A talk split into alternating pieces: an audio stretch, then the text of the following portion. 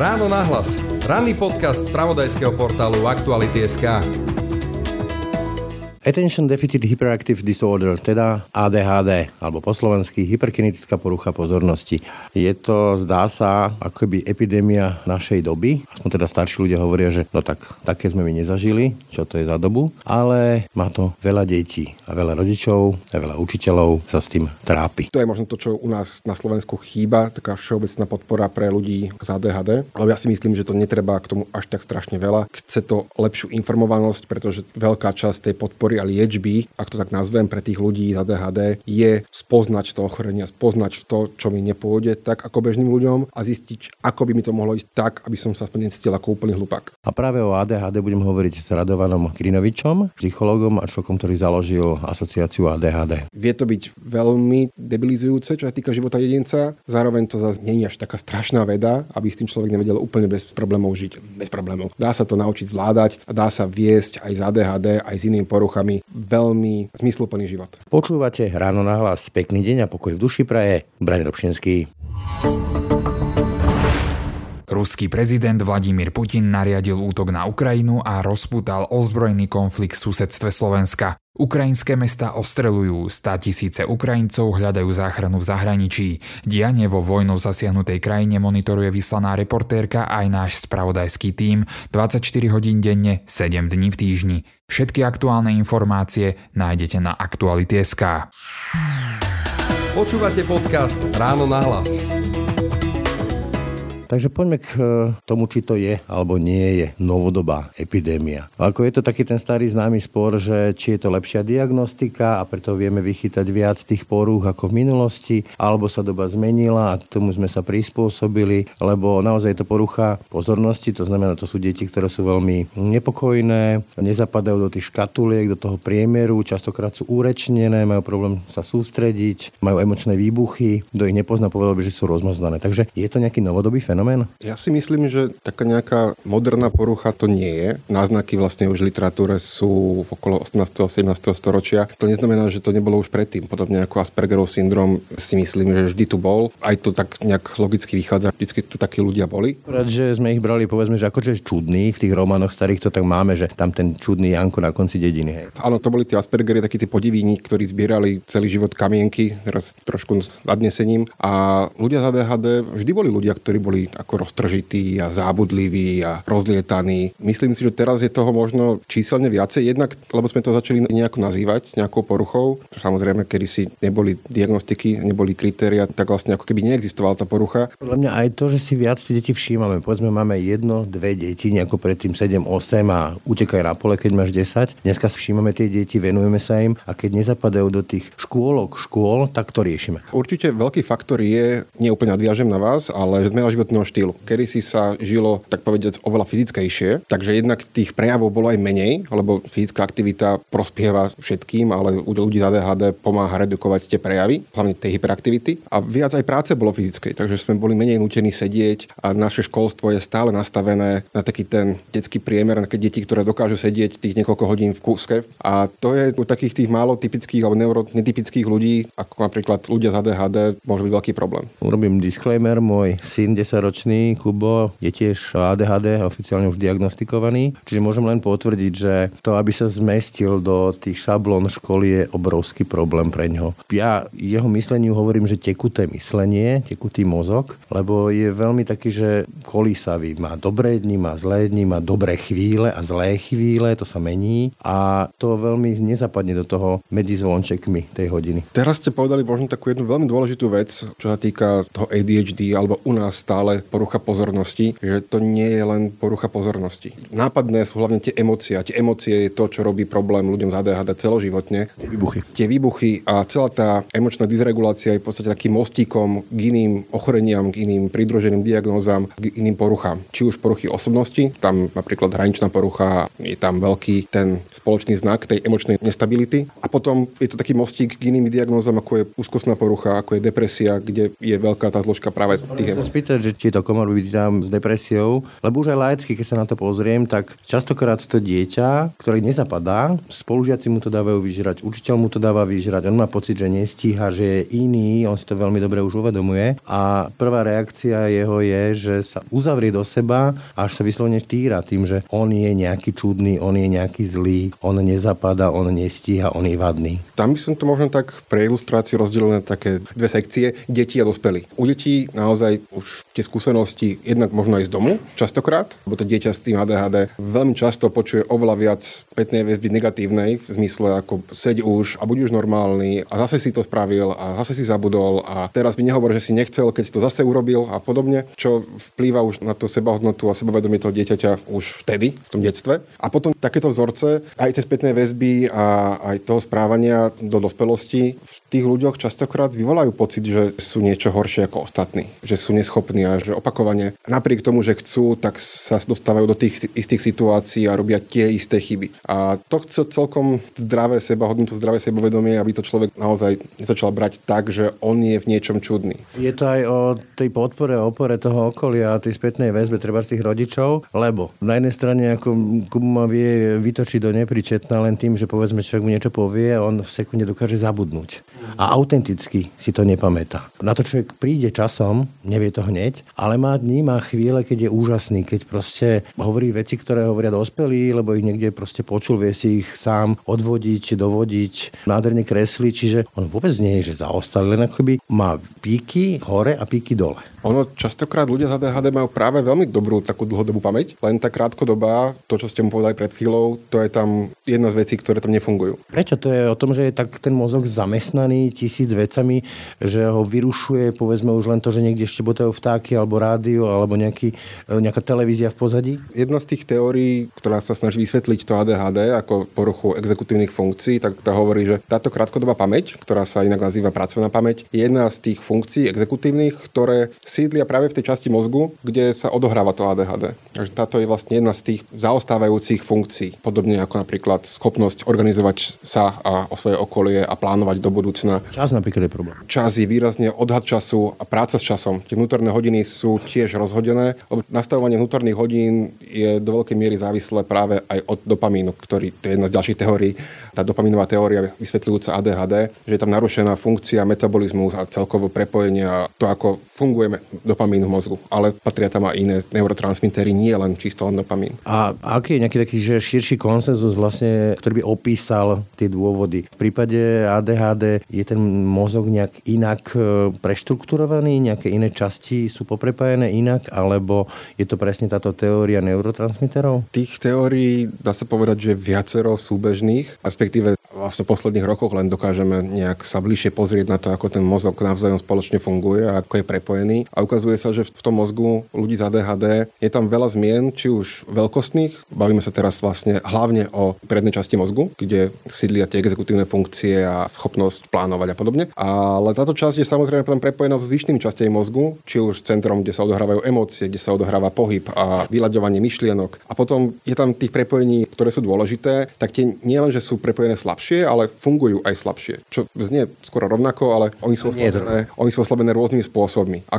tých častí mozgu, ktoré sú tam ovplyvnené, je strašne veľa. A tie nálezy sú relatívne hutné. V prírode to funguje častokrát, že niečo za niečo. Ja neviem, proste Mozart tú hudbu počul, vyslovene on nemá jediný škrt v tých notách, na druhej strane nevedel, že keď si požičia, má vrátiť, proste mu sa to nezmestilo do toho mozgu. Funguje to tak, že o čo menej majú, povedzme, to riadenie času a tie funkcie, ako veľa čo exekutívne, to znamená nejaký management pozornosti a podobne, je kompenzovaný, povedzme, vyššou kreativitou alebo nejakými ďalšími funkciami? Ja by som bol pri takýchto, akože čo je výhoda ADHD, vždy taký opatrný, lebo niektorí aj v literatúre to je taký prístup, že je to iné dieťa, ktoré dokonca našiel som, že je to Da Vinciho gén.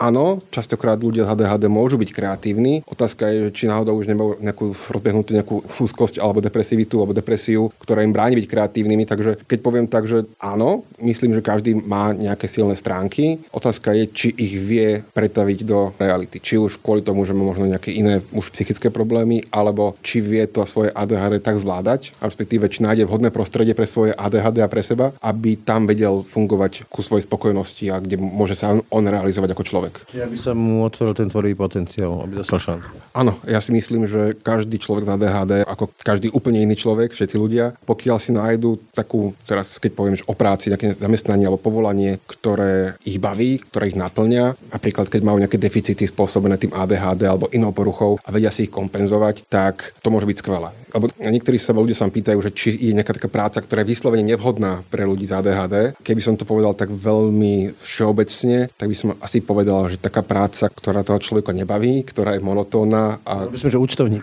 Áno, alebo letový dispečer. Niekto, to sú možno práce, ktoré sú fakt naozaj nevhodné, kde je ten človek v pozícii veľkej zodpovednosti a tá zodpovednosť súvisí veľmi s tou schopnosťou dávania pozor na niečo. To by som povedal, že tam to môže byť riziko. Zároveň určite verím, že existuje niekde človek, ktorý robí presne takúto prácu, má ADHD a vie to tak výborne kompenzovať. paušalizovať, ale na druhej strane, keď u svojho syna, tak on má neuveriteľnú schopnosť do niečoho sa zahryznúť. Keď niečo baví, tak on si proste o tom všetko možné načíta, naštuduje, napozerá. Úplná vášeň. Mňa to trošku až desí, lebo mňa to trochu tak e, avizuje, že môže to byť až závislosť, ale môže to byť aj veľká výhoda, veľká danosť. Áno, v podstate ste pomenovali tie dve strany tých prejavov, že niektorí tomu hovoria, že hyperfokus, že sa cieli človek na jednu vec a potom vlastne je až obsesívne okolo tej veci a celý deň nemyslí na nič iné, len na, na tú vec. Môže byť problém, ak sú tu počítačové hry. Hej. Pozdravujem Minecraft. Ja som zase hrával tiež GTA a podobné hry, keď vyšli a som strávil pri nich celé leto a, a vyrastol som. Potvrdzujem, vyzeráte zdravo a funkčne. Ďakujem pekne.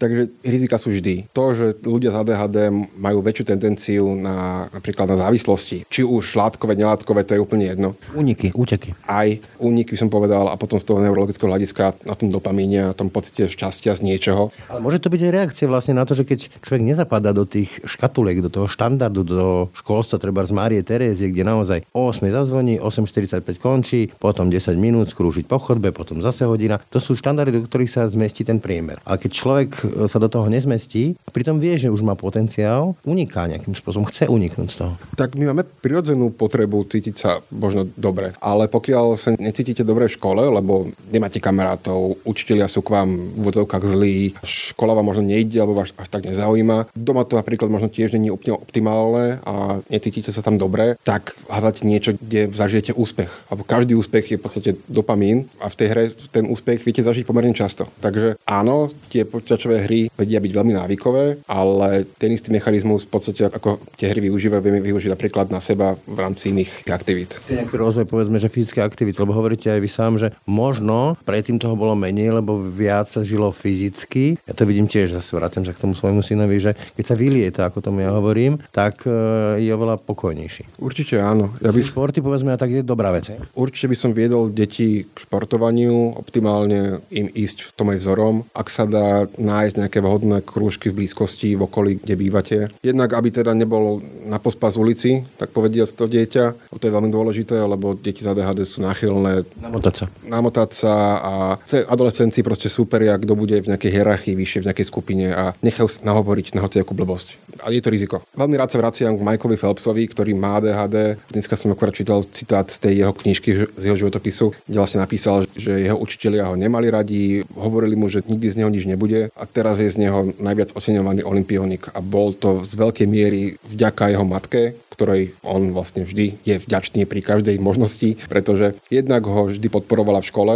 robila taký ten štít pred tou kritikou učiteľov a spolužiakov a bola taký tým bezpečným prístavom a zároveň našla veľmi dobrého trénera plavby, pla, plavec, Plavecký, plaveckého trénera, ďakujem. A ten Michael v podstate väčšinu, väčšinu času, ktorý nebol v škole, bol na tréningoch, ten tréner si ho oblúbil, dával mu veľa roboty aj pomimo, takže mali veľmi dobrý vzťah, bol pre taký pomocník, až nakoniec sa vlastne odsťahoval odsťahovali. Ten tréner sa odsťahoval do iného mesta. Myslím, že ten Michael sa odsťahoval vlastne spolu s ním, už len kvôli nemu. Naviazal sa. Naviazal sa, našiel si taký ten svoj kmeň, kde sa cítil dobre, kde zažíval úspech, kde ho niekto dospelý podporoval a viedol a zrazu je z neho naj, najviac oceňovaný olimpionik. No len to je trošku aj o šťastí, že to dieťa, ten rodič musí nájsť niečo, kde sa to stretne. Ten zájem toho dieťaťa a tá aktivita, ktorá je zmysluplná. A teraz sa dostávam práve k tomu, že ako ten rodič má k tomu dieťaťu prístupovať. Lebo ten prístup akože zrovnať ho do ška škatulky, možno tak by fungoval pred 50 rokmi, to je to prerábanie z pravákov na lavákov, či lavákov na pravákov a podobne. Nefunguje. Na druhej strane zase vytvárať u toho dieťaťa taký ten buffer, to znamená, že absolútne ho chrániť a ospravedlňovať čokoľvek asi tiež nie je veľmi funkčný model. To dieťa si na to rýchlo zvykne, respektíve vycíti to, že si môže dovoliť viac. Kde je teda ten zlatý stred? Určite netreba tzv. tí helikopteroví rodičia a kosačkoví rodičia, čo odstraňujú všetky prekážky spred dieťaťa. To si myslím, že je veľmi nevhodné pre to dieťa a zlé a nesprávne. Ja si myslel taký nárazník hlavne pred tou nadmernou kritikou, ktorá nepochádza úplne z, není opretá o nejakú realitu a možno je už pochádza z predsudkov voči tomu dieťaťu a podobne, alebo dneska nespravodlivosť. Ale čo sa dieťa každé, zvlášť deti z ADHD musia naučiť, je vnímať sa. Deti z ADHD majú problém s tým seba vnímaním, že oni jednak sú aj také nešikovné motoricky, viac narážajú do veci a gramblavejšie, ale oni si aj neuvedomujú ani to svoje správanie. Niekedy majú naozaj najlepší úmysel a zaprisahajú sa vám, že opäť to nespravia a potom si aj nevšimnú, že zase robia opäť niečo, čo nemali robiť. A... Sa si ani nevšimnú, že to urobili, respektíve vidia to úplne inými očami. Úplne inak. Dnes to stáva stále, napríklad, keď mám na niečom pracovať, čo sa im možno nechce, ale viem, že musím a po troch hodinách si všimnem, že som robil úplne niečo iné a pritom by som oprisahal, že už som začal s tou prácou. A až po x hodinách si všimnem, že vlastne robím niečo úplne iné a vtedy ma prepadne, doteraz ma prepadá také zúfalstvo a taký pocit neschopnosti a slabej kontroly vlastného života v podstate, čo veľa ľudí z ADHD má a potom sa odtajú terapeuta. Ale pomáhať tomu dieťaťu, keď sa vrátim, získavať náhľad na to svoje správanie, veľa sa s ním rozprávať o tom, že ako on pôsobí na iných, ako jeho správanie pôsobí na iných, potenciálnym s nejakým presahom do budúcnosti. V takom mysle, že ak sa budeš takto správať v takýchto situáciách, tak poďme sa porozprávať, aké reakcie to môže vyvolať tých iných. Cítia treba si iní ľudia, treba si učiteľe, tí spolužiaci a tak ďalej. To znamená dávať mu tú spätnú väzbu, ten mirror, hej, to zrkadlo. To som chcel presne povedať, že vlastne robiť mu takú techniku zrkadlenia. To, čo on prirodzene nevie a je horšie, tak tomu pomáhať vlastne kompenzovať tým, že mu pomáhate vlastne zvonka mu prinášať obraz, jeho obraz, ktorý bežní ľudia majú v také väčšej intenzite prítomný. Čiže vlastne aj e, ten pocit vlastného ja je taký fluidný, lebo opäť sa vrátim k svojmu synovi, tam to úplne lieta. Niekedy má také, že gigantické ego sa tomu hovorí a niekedy spadne do úplnej depresie, že je úplne, že nikto. A treba správne ako keby vystihnúť, že v ktorej fáze je a správne z toho zrkadliť. Ja si myslím, že môže to byť spôsobené takou kombináciou tých exekutívnych dysfunkcií. Jednak v tom, že nemám ten náhľad na seba, neuvedomujem si v tom momente aktuálnom to, ako sa jednak správam, ale možno ani ako sa cítim. Je to taká súčasť emočnej inteligencie. Schopnosť uvedomiť si vlastný aktuálny emočný stav a potom od neho poodstúpiť. To sa z niektorých smerov nazýva difúzia, vlastne oddeliť to svoje prežívanie od seba. Ako dospelý to už relatívne dobre viem. A to naučí. Asi vám partnerka a rodičia povedia, že nie je stále ešte úplne, ale je to lepšie ako verím tomu, že to je každý deň lepšie, ale áno, keď som mal zlú náladu, tak ja som v tej nálade sa máčal. Proste bol som smutný. Teraz už tým viem pracovať, viem, že keď sa cítim, keď som naštvatý, tak by som nemal komunikovať s ľuďmi, dať si možno chvíľku odstup od vecí. To isté pre mňa platí aj sociálne siete a aj na komunikácia s ľuďmi. Sa vrátim k tomu, ako k tomu pristupovať. E, hovorím, na jednej strane je taký ten prístup e, rodičov, ktorí hovoria tak, taká tá kasánska výchova, ja tomu hovorím, to znamená, že naučiť dieťa čeliť realite, to znamená vykúpať ho v tej realite tvrdo a jasne. Na druhej strane sú tí, ako vy hovoríte, helikopteroví rodičia, ale to sprevádzanie toho dieťaťa, treba že to zrkadlenie tak ďalej, to je nesmierne náročné. To je boj každodenný s úlohami, s tým, čo klepne do toho dieťaťa halo, lebo utečie tá pozornosť. A človek potom niekedy zlyhá ako rodič, proste jednoducho je to prirodzené, že emočne vybuchne a tak ďalej. Ako to zvládať? V prvom rade je asi dobre poznamenať, že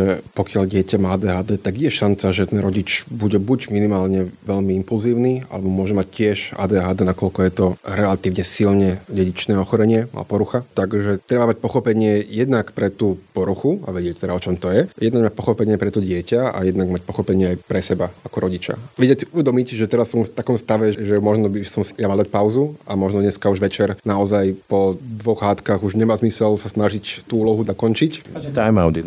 Áno. Verím tomu, že veľkú porciu aj takých domácich konfliktov, ktorá sa častokrát deje napríklad okolo povinností, podobných vecí by sa dalo pomôcť. Jednak nastavenie nejakých pravidel, respektíve až takých skôr princípov, lebo ja si myslím, že čím menej pravidel a čím menej príkazov, tým lepšie. Už len pre taký ten rozvoj autonómie a samostatnosti toho dieťaťa. A to je možno taký zlatý stred, že mať pevné princípy, nejaké doma, tie hranice, ktoré by mali byť adekvátne tomu svetu, alebo teda tej realite. Keď to zoberiem slušnosť. Slušnosť by mala byť, si myslím, najlepšie učená tak, tak, že to dieťa by malo poznať, prečo vlastne je významné pre neho byť slušný v rámci sociálneho kontextu. Najlepšie je to učenie sa cez e, vlastný vzor. Deti dobre zrkadlia. Keď e, to dieťa vidí, že ten rodič odzdraví, ten rodič poďakuje, je mu to prirodzené, tak vie, že to asi patrí k svetu. Áno, a to je tá druhá, myslím si, že najdôležitejšia zložka. Ten vzor a ten význam, prečo je to správne. Keď hovoriť o tých pravidlách, však to všetci poznáme z pelíšok, hej, že tam bol taký ten zoznam, že čo bude v pondelok na obed, v útorok na obed. Ja ako dieťa som zažil, že som mal tiež nejaké povinnosti, že vysypeš smeti, umieš riad a to bolo tiež akože každý deň o nejakom čase.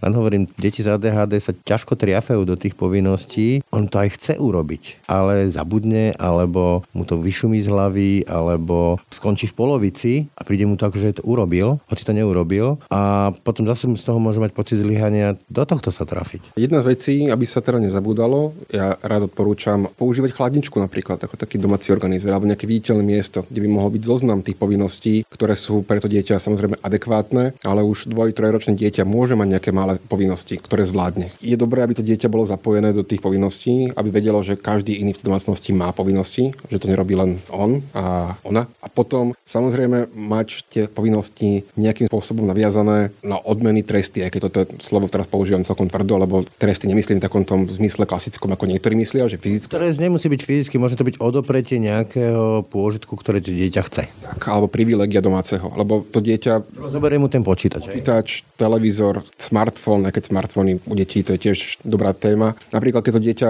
má odškrtnuté počas toho dňa z tej tabulky všetky svoje povinnosti, ktoré sú adekvátne, napríklad vyniesť smeti, upratať popsovi alebo vyvenčiť psa alebo niečo podobne, ale spravené domáce úlohy v nejakom časom rozmedzi, tak napríklad, keď má všetky fajočky správne, tak dajme tomu pol hodinka televízie, alebo pol hodinka niečoho, čo mu vyhovuje. To veľmi rýchlo pochopí.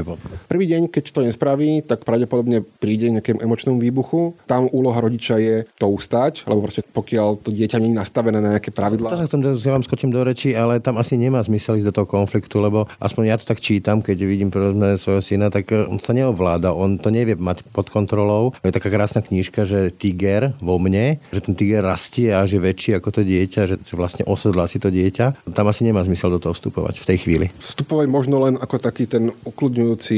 Buffer, aby nerozbil všetko okolo.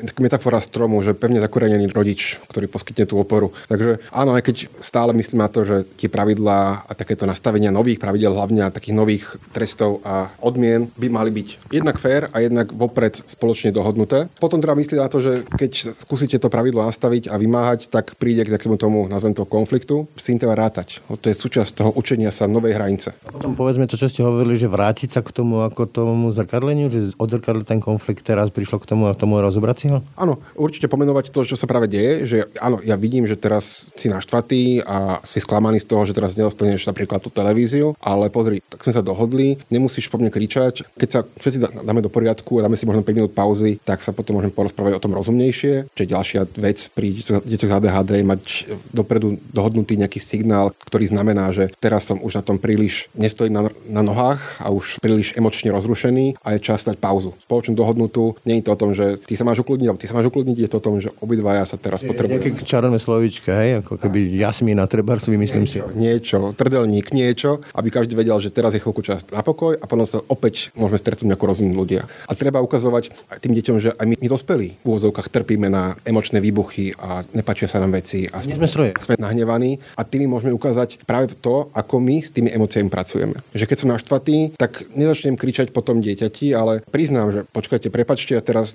naozaj som naštvatý a nechcem sa s vami takto rozprávať, dajte mi 10 minút a potom sa môžeme k tomu vrátiť. Môžeme sa aj ospravedlniť, keď človek uletí, aby to dieťa videlo, že aj ten dospelý sa vie. Presne tak, určite dieťa to, že čo je správne v tej situácii spraviť. A že to vôbec není zlé sa ospravedlniť a že je to úplne v poriadku dať si pauzu. Spomínali ste smartfóny, to je dobrá téma, veľmi komplexná, ale skúsme aspoň stručne, lebo naozaj tam tie názory veľmi kolíšu. Sú rodičia, ktorí hovoria, že v žiadnom prípade deťom nepatria do rúk do istého veku, potom sú nejaké že limity, že hodina denne maximálne. Na druhej strane poviem moja dcera, teraz má Kindle, čítačku, predtým mala smartfón, na to číta, číta, číta. Čo je veľmi prospešná, bohumilá činnosť, akurát, že to nemá papierovú formu, ale elektronickú. Takže kde je ten zlatý stred? Myslím, že takáto digitálna hygiena je jedna z vecí, ktoré by mal každý rodič rátať ako zo svojich povinností, čo má naučiť svoje deti. Jednak opäť by mali vzorom, ako ten telefón používať. Rozumiem tomu, že rodičia chcú mať prehľad o tom, kde je dieťa, takže keď už dieťa ide do prvej triedy napríklad, tak ja by som uvažoval možno o nejakom tlačítkovom telefóne. Rozhodne nepotrebuje mať smartfón, nemyslím si, že potrebuje mať tam nejaké hry a mať tam... sa nám hneď. Lebo tomu nerozumie, v tom veku to nedokáže odfiltrovať, to, čo je správne, nesprávne, to sa učíme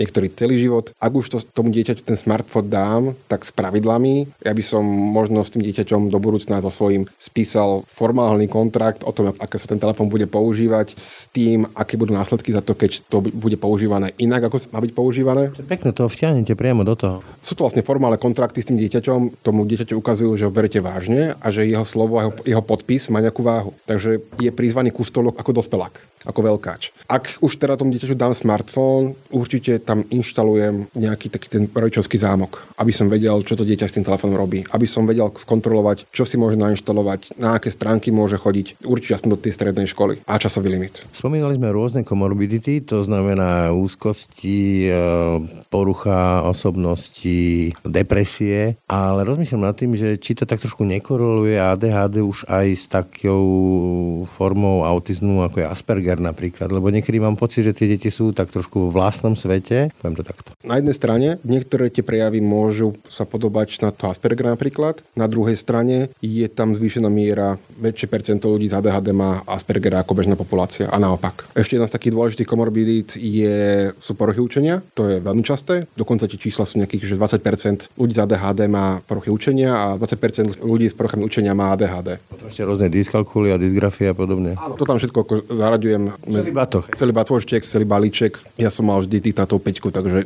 opäť nebol som formálne diagnostikovaný, ale všetko nasvedčuje tomu, že dysartografiu mám tiež. Momentálne mi to problémy nerobí, občas si so mňa robia kamaráti srandu alebo kolegovia slovenčinári, ale inak ma to nejak netrápi už teraz. Nikto vám nekontroluje okraje. Nepíšem diktáty. Keď tak ten Word mi tam niečo podčiarkne tým červeným, že viem si opraviť nejaké dôležité maily, ale už som snažil aj nemotechnické pomocky na také moje tradičné chybové slova a hrubky, takže dá sa s tým, s tým pracovať. Áno, aj táto komorbidita vie veľmi ovplyvniť ten sebeobraz toho dieťaťa, hlavne keď je na základnej alebo strednej škole a keď dostáva spätnú väzbu od spolužiakov a učiteľov, že je hlúpy alebo neschopný alebo sa nesnaží alebo podobne. Ale potom sú tam ďalšie komorbidné poruchy a možno ešte špecificky u žien, tak veľmi veľa, relatívne veľmi veľa žien z ADHD jednak není diagnostikovaných, lebo stále jedna z takých tých mýtov je, že je to detská porucha a potom je mýtus, že je to chlapčenská porucha, ale u žien to je možno trochu menej vidieť, ženy sú viac sociálne prispôsobivejšie, takže to vedia keby tak zakrývať, maskovať. Častokrát to kompenzujú nadmerným perfekcionizmom, lebo však v úvodzovkách žena nemôže byť neporiadna a to sa nepatrí na dámu. A častokrát je to ten perfekcionizmus a to držanie tých tácok, aby sa to niečo z toho nevypadlo.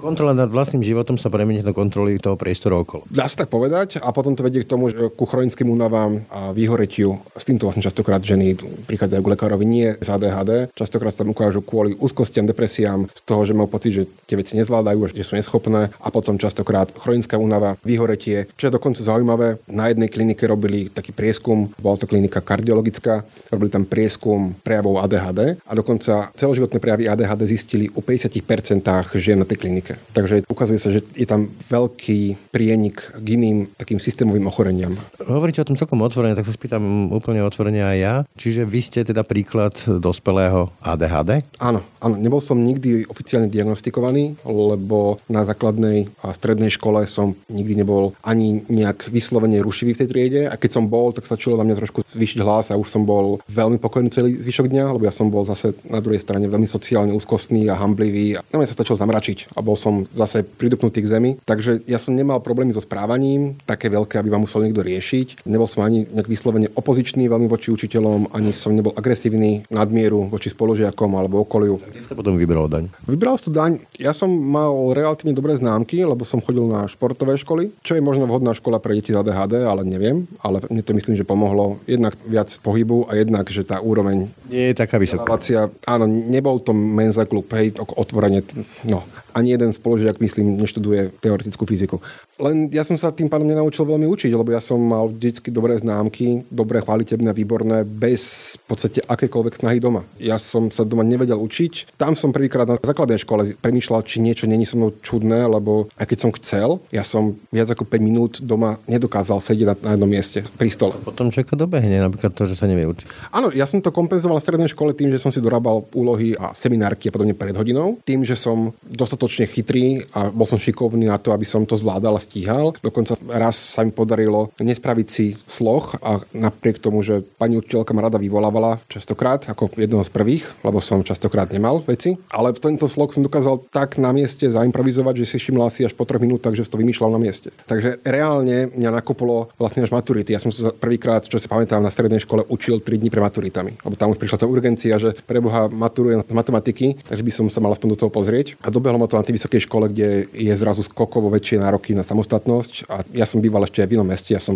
bol v Brne, takže tam som v podstate nemal nejaký taký coaching alebo podporu od rodičov v tomto učení. Vlastne celý time management bol zrazu na vás. He? Na mne zodpovednosť, time management, organizácia práce, seminárok, komunikácia so spolužiakmi a rôzne také tie pracovné skupiny a priebežné sa učenie na skúšky, ktoré zrazu boli, jedna skúška bola viac ako celá maturita v podstate. Takže to bol jeden z dôvodov, prečo som študoval na miesto 5-8 rokov a mal som veľmi také hrbolatý ten prechod tým štúdiom, napriek tomu, že to štúdium ma veľmi bavilo. Bolo to niečo, čo bolo pre mňa veľmi praktické. V podstate každá hodina bola niečo o mne, lebo psychológia je vždy o nás, vieme, chceme pripustiť. Napriek tomu, že ma to bavilo a že som to chcel dokončiť, tak som mal veľmi veľké problémy. Hľadali ste to, robíte si doktorát. To chce ale asi veľa úsilia v tom nájsť si nejaké také rôzne pomôcky na to, ako si usporiadať tú pozornosť, čas a všetky ďalšie veci potrebné pre život a nám, povedzme, že štandardným, nazvime to takto, ktorí to vnímajú, že to je normálne. Lebo je to nastavené na nás. Áno, v podstate každý človek z ADHD veľmi pomôže, ak sa stane aspoň takým trošku odborníkom v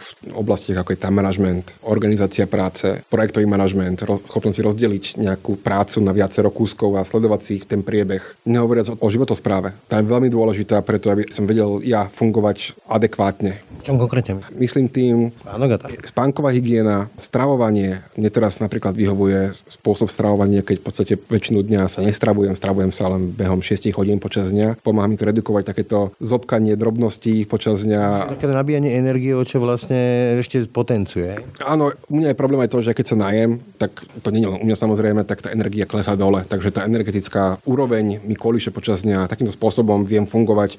Proste normálne sa manažovať tvrdo, hej? Áno, vo veľa oblastiach. Spánok, strava, fyzický pohyb je veľmi dôležitý, lebo redukuje, ako okrem toho, že je to dobré skoro na všetko, adekvátny fyzický pohyb, tak aj redukuje tie prejavy hyperaktivity. Preto by som odporúčal ráno, aspoň s tým dieťaťom, ktoré má ADHD, aspoň tie dve zastávky z pešo a nevoziť deti SUVčkami až pred školu. Prípadne si doma spoločne nejakú rutinu, aspoň nejakú jogovú zostavu spraviť alebo niečo krátke. Otužovanie počas zimy bolo veľmi skvelé aj keď to je škaredý výraz, ale otužovanie nejakých 10 minút v 12 stupňovej vode zvýši produkciu dopamínu o 250% a ten úroveň zvýšená vydrží niekoľko hodín, čo je v podstate akože keď to preženiem kvalitnejší liek ako stimulanty na ADHD, akože tam tá produkcia je vyššia, ale zase klesá skôr. A prišli aj také tie chvíle, určite prišli podľa mňa, že nezapadám, nie som ten štandard, čo je to so mňou, čo bude so mňou, proste depresie. Nemusí to mať túto klinickú formu, ale tento typ myslenia. Myslím si, že do veľkej miery, ktorá bola pre mňa až nutná a užitočná, som sa naučil sa akceptovať. To neznamená, že sa úplne tolerujem, ale to neznamená, že nemám na sebe nejaké štandardy, ku ktorým sa snažím približovať, či už morálne, etické a, a podobne. To je to, čo možno, čo ma pomáha sa nejak ukotviť, že viem, že nie som ešte taký, aký by som, aký by som mohol byť a snažím sa byť lepší. Zároveň sa snažím akceptovať to, keď by to nie úplne vždy ide a veľmi pomáha, že mám okolo seba prostredia ľudí, ktorí ma tlačia dopredu alebo aspoň nesťahujú späť. To je to, čo je veľmi dôležité pre tie deti, je dôležité pre tých dospelých, mať okolo seba ľudí, ktorí vás dokážu. Akceptáciu. A snažím sa robiť veci tak, aby som ich buď sa snažím robiť veci, tie veci, ktoré mi idú, alebo sa snažím robiť veci, ktoré mi idú tak, aby som ich dokázal spraviť, alebo mám takých okolo ľudí, ktorí mi s tým pomôžu. Byť sa povedzme požiadať aj o pomoc, hej? To je možno také, to by som mohol vypichnúť možno. Je veľmi dôležité pre každého samozrejme, aby sme mali okolo seba ľudí, ktorí nám dokážu aj pomôcť. Nehovorím už len o kamarátoch, hovorím možno o nejakom terapeutovi, možno koučovi, ktorý by im pomáha zlepšovať oblasti života tak, aby boli také, ako by som ich chcel. To je možno to, čo u nás na Slovensku chýba taká všeobecná podpora pre ľudí dospelých z ADHD, ale ja si myslím, že to netreba k tomu až tak strašne veľa. Chce to lepšiu informovanosť, pretože veľká časť tej podpory a liečby, ak to tak nazvem, pre tých ľudí z ADHD je spoznať to ochorenie, spoznať to, čo mi nepôjde, tak ako bežným ľuďom a zistiť, ako by mi to mohlo ísť tak, aby som sa aspoň necítil ako úplný hlupák. To mi tak trošku pripomína vlastne tie základy KBT ako kognitívno-behaviorálne teórie s dôrazom na tú behaviorálnu, to znamená nacvičovať si veci, aby fungovali a vyhýbať sa veciam, ktoré nefungujú. Áno, dokonca KBT je častokrát odporúčané pre ľudí z ADHD, alebo je tam veľký dôraz na jednak teda už tie vnútorné vzorce, nejaké negatívne voči sebe, ktoré vychádzajú z toho, že odstrihnúť. Veľmi, celý život sa mi nedarí. Potom pomocou tých krokov konkrétnych nastaviť si nejaké kroky dopredu. Tým, že to KBT je také štrukturované, tak to celkom dobre pasuje na tých ľudí z ADHD. A potom mať naozaj tie vedomosti, že to nie je o tej pozornosti, ale je to o tej motivácii, je to o tých emóciách, o tom zabúdaní a ako s tým zabúdaním pracovať. A v veľkej miery je to potom o tej zodpovednosti. Lebo jeden človek z ADHD môže byť absolútne nezodpovedný a môže povedať, že pokiaľ zabúda na kamarátov a na termíny a nestíha, tak však ja som taký, ale potom môže byť človek, ktorý je zodpovedný, ktorý keď sa niekým niečo dohodne, tak to zapíše hneď do telefónu. ADHD nie je univerzálne alibi. Ani alibi, není to ani životný štýl, není to ani váš nejaký jadro. To nejaká tá olovená platnička, ktorú človek e, pri tom behu na tom chrbte má. To je celé. Presne tak. Je to len niečo. Ale potom ďalej je osobnosť, o tom naše postoje, naša vôľa. To sú úplne rozdielne veci ako len nejaké ADHD. Ešte sa dotknem medikácie. To je tiež veľmi tak kontroverzne vnímané a dokonca aj medzi lekármi. Medikovať deti z ADHD, proste nejakým spôsobom ich utlmovať, lebo triky ich utlmujú. Môže to byť kladivo na to dieťa, proste ten rodič nechce, aby mu tam poskakovalo, tak ho proste buchne tým medikamentálnym kladivom. Na druhej strane ich to môže dostať do toho módu, ktorý im pomôže. Takže áno či nie? Tie lieky, dá sa povedať, že utlmujú, ale tie lieky v podstate len pomáhajú tomu mozgu využívať jeho prirodzený dopamín efektívnejšie. V podstate oni zabraňujú vychytávaniu toho dopamínu, lebo u, častokrát u, u jeden z tých genetických variantov spôsobuje to, že ten dopamín je predčasne vychytávaný z toho krvného riečiska, takže nestíha vlastne robiť tú svoju robotu. A myslím, že koncerta alebo tieto stimulanty, tak vlastne upchá tie vysávače, že ten dopamín tam funguje lepšie. A tým pádom nie, že sa znižuje nejaká centrum hyperaktivity, alebo centrum hyperaktivity v mozgu nie je. V mozgu je centrum, dajme tomu, že aktivity, keď to veľmi zredukujem, a potom sú centrum, kde sú brzdy. A to centrum, kde sú brzdy, funguje slabšie. Preto dávame deťom z ADHD stimulanty, čo je pre veľa ľudí, a pre mňa to bolo tiež také proti intuícii, že prečo dávame stimulanty deťom, ktorí vyzerajú, že sú príliš stimulované. Ale to centrum mozgu, ktoré vlastne funguje ako brzdy, je podstimulované. Preto dávame stimulanty. Myslím si, že adekvátna je medikácia vtedy, pokiaľ to dieťa je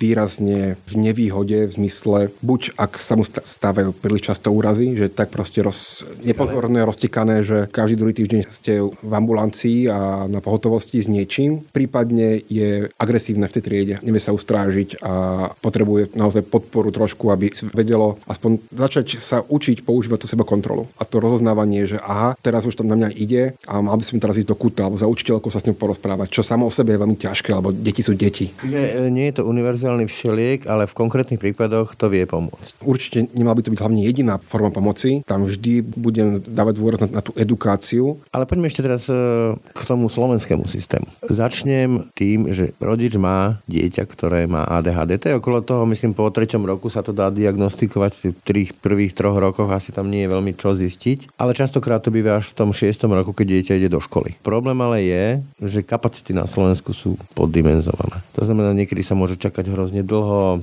Z vášho pohľadu má ten rodič reálnu šancu domôcť odbornej pomoci, keď na to príde, alebo má pocit, že toto dieťa, alebo že jeho dieťa má tento problém? No, ja by som nadhodil to, čo je vlastne celkom štandardom v zahraničí a u nás, pokiaľ viem, až tak nie je.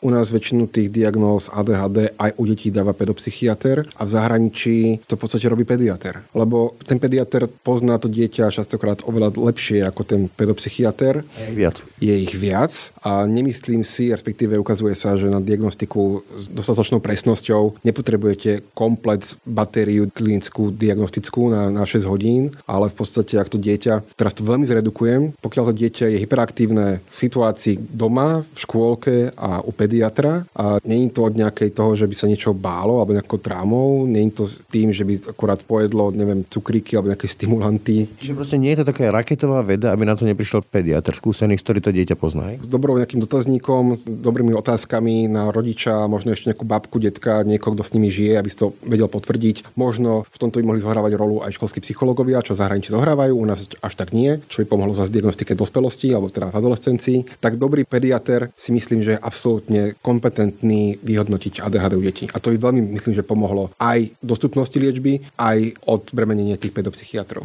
A teraz kľúčový problém z môjho pohľadu a to je inklúzia, sa tomu mudro hovorí v školstve. Ono síce myslím, že bola aj schválená rok či dva dozadu v rámci zákona, ale zákon nič nerieši, realita je totiž to iná. Tých inkluzívnych škôl je veľmi málo a ešte z tých, ktoré sa ste volajú inkluzívne, ale nemajú tie inkluzívne podmienky, to znamená triedy s menším počtom detí, asistenti na triedu a tak ďalej a tak ďalej, je ešte väčší problém. Sme ako školský systém pripravení na tieto deti, deti z ADHD? Ja si myslím, že okrem toho, že inklúzia je veľmi pekná téma, ale zvlášť pri deťoch z ADHD, pokiaľ tam není už nejaký porucha správania alebo problémy vysoké so správaním alebo nejaká iná už rozbehnutá úzkosť alebo depresia, tak by to mohlo byť úplne, nepoviem, že úplne bez problémov zvládnutelné, ale myslím, že by to mohlo byť veľmi pekne zvládnutelné. Z veľkej časti zlepšenou prípravou učiteľov, ktorá aspoň dostávam od učiteľov spätnú väzbu, že v podstate zo špeciálnej pedagogiky a psychológie nevedia skoro nič, lebo ich na to školy nepripravujú pripravujú. Viem, že sa v súčasnosti vysokoškolskí pedagógovia snažia a robí sa to, ale veľká časť učiteľov niečím takým novým neprejde. Ale neorané, áno. A ja si myslím, že každá trieda môže fungovať tak, že má spoločné pravidlá, o ktorých sa bavia pravidelne. A... Ale skočím vám do reči, budem oponovať. Pri počte čo 25 a viac žiakov v triede, tak to dieťa z ADHD úplne, že kľúčový jeho parameter je nedostatok pozornosti, dekoncentrovaná pozornosť. To znamená, že treba do neho v úvodovkách píchnúť až fyzicky, prstom, že halo, halo, robíme úlohu a to ten učiteľ proste pri tom počte žiakov nemá šancu obehnúť. Navyše ešte to vyvoláva reakcie spolužiakov, že akoby žiarili na to, že teraz sa pani učiteľka venuje špeciálne tomuto dieťaťu, čo nevyvolá dobrú krv. Teraz len tak zoberiem taký hypotetický prípad, keď učiteľ má nekonečnú energie a je, je zaplatený a je vyspatý a do, do slovenský. takže, takže snáď naša budúcnosť, ale to dieťa už len také malé upraviť, čo sa robiť skoro hneď, že to dieťa posadím k sebe, aby som práve, ako hovorí hovoríte, do neho vedel šťuchať s kľudom, ale častejšie, aby som vedel nejakým signálom dávať najavo, že teraz už nerobí to, čo má, bez toho, aby som v ňom vyvolával pocit neschopnosti alebo hamby za to, že po ňom kričím alebo sa robím si z neho srandu. Ďalšia vec, veľa učiteľov si myslím, že nastavených tak, že v tej triede musí byť proste poriadok. A pokiaľ v tom učiteľovi vyvolá nevôľu alebo... Presne to sú napríklad okre, to sú písmo, ktoré ide mimo liniek a tak ďalej a to je veľký tiež problém pre deti. Aj to, ale aj taká drobnosť, že pokiaľ to dieťa je naučené, že už nevie obsedieť, tak není problém, že sa postaví, ide do, do zadnej časti miestnosti, kde sa trochu poprechádza dohodnutým pravidlami, že akým spôsobom, potom sa vráti späť a môže ďalej pracovať. Alebo si dieťa vyberie, keď je e, hyperaktívne a stále sa musí niečím hrať, tak si vyberie nejakú vopred dohodnutú pomôcku, s ktorou sa, kde vlastne ventiluje tú svoju hyperaktivitu pod lavicou, bez toho by niekoho rušil a zároveň môže dávať, dávať pozor. Ja tam nevidím problém, okrem toho, že... Tá prenosová hračka. Áno, a takýto balíček hračiek môže mať každý učiteľ pod stolom alebo niekde šuflíku. No, naozaj hovoriť o osvietených učiteľoch, ktorí možno niekde z Norska prídu. Áno, verím tomu, že veľa učiteľov si myslí, že také veci sa nemôžu, že to patrí na špeciálne školy alebo nejaké alternatívne školy. Ja si myslím, že veľa z tých alternatívnych vecí sa dá úplne normálne robiť v bežných školách, bez toho, aby sme ich museli volať alternatívnymi. Podľa vás nepotrebujú tieto deti až tak veľmi, povedzme, že toho asistenta a nejaký špeciálny prístup? Teda špeciálny áno, ale taký, že individuálny v tom normálnom bežnom rámci? Ja si myslím, že až tak nie. Pokiaľ tam napríklad nie je, že má vyslovene problém s písaním a s niečím, kde potrebuje viac tréningu ako ostatní, ale že sa zastavím pri jednej dôležitej veci o výchove rodičov. Pokiaľ by všetci vedeli byť dostatočne dobrými rodičmi, aby to dieťa neprišlo už nejakou rozbiehajúcou sa čudnosťou osobnosti do prvej triedy alebo nevidelo doma násilie a není násilné voči ostatným a není úplne že bez hraníc z domu, lebo všetko mohlo, tak teraz bude malým princom v škole, tak to je veľký rozdiel, lebo to dieťa, ktoré má nejaké také čudné správanie, tak čudné správanie u detí ADHD je čudné a bez brzd. Takže bude to chcieť veľa, veľa opakovaní a veľa tréningu s tým učiteľom, aby sa naučilo, osvojilo si nové formy správania. Ďalší problém je, že ak tí rodičia napríklad nespolupracujú s tou školou, to je ďalší faktor, ktorý neprospieva k tomu, aby sa to deje. Googlovia, hej, že vedia všetko najlepšie. A to premostím, ja som teraz myslel nielen týchto rodičov, ktorých spomeniete, samozrejme to sú kľúčové, to sú tie vzťahové osoby pre to dieťa, ale povedzme, že to dieťa vyčnieva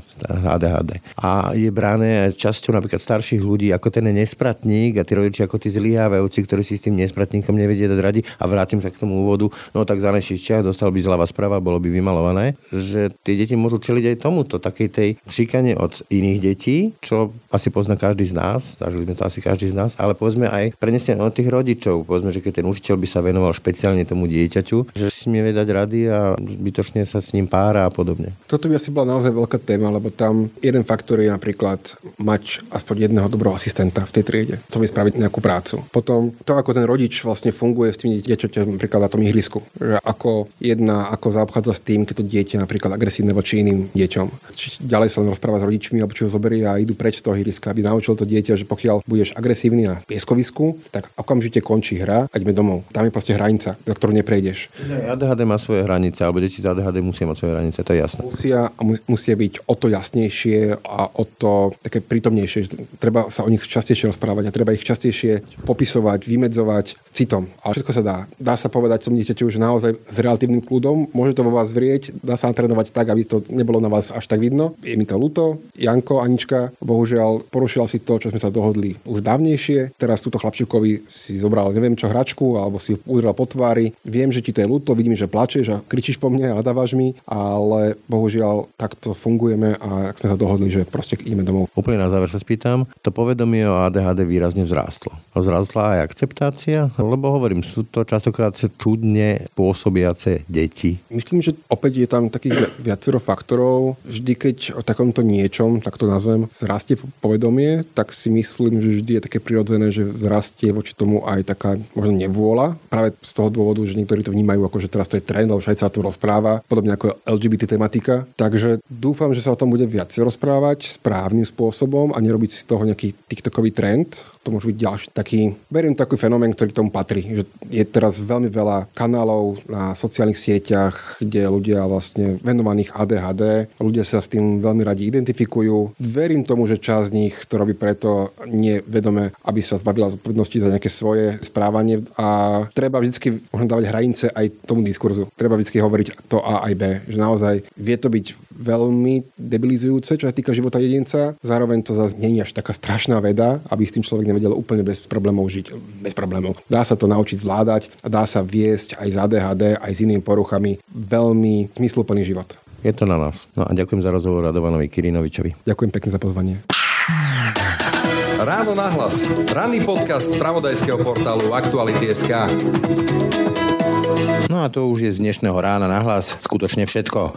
Pekný deň a pokoj v duši praje. Braň Robšinský. Všetky podcasty z pravodajského portálu Aktuality.sk nájdete na Spotify a v ďalších podcastových aplikáciách.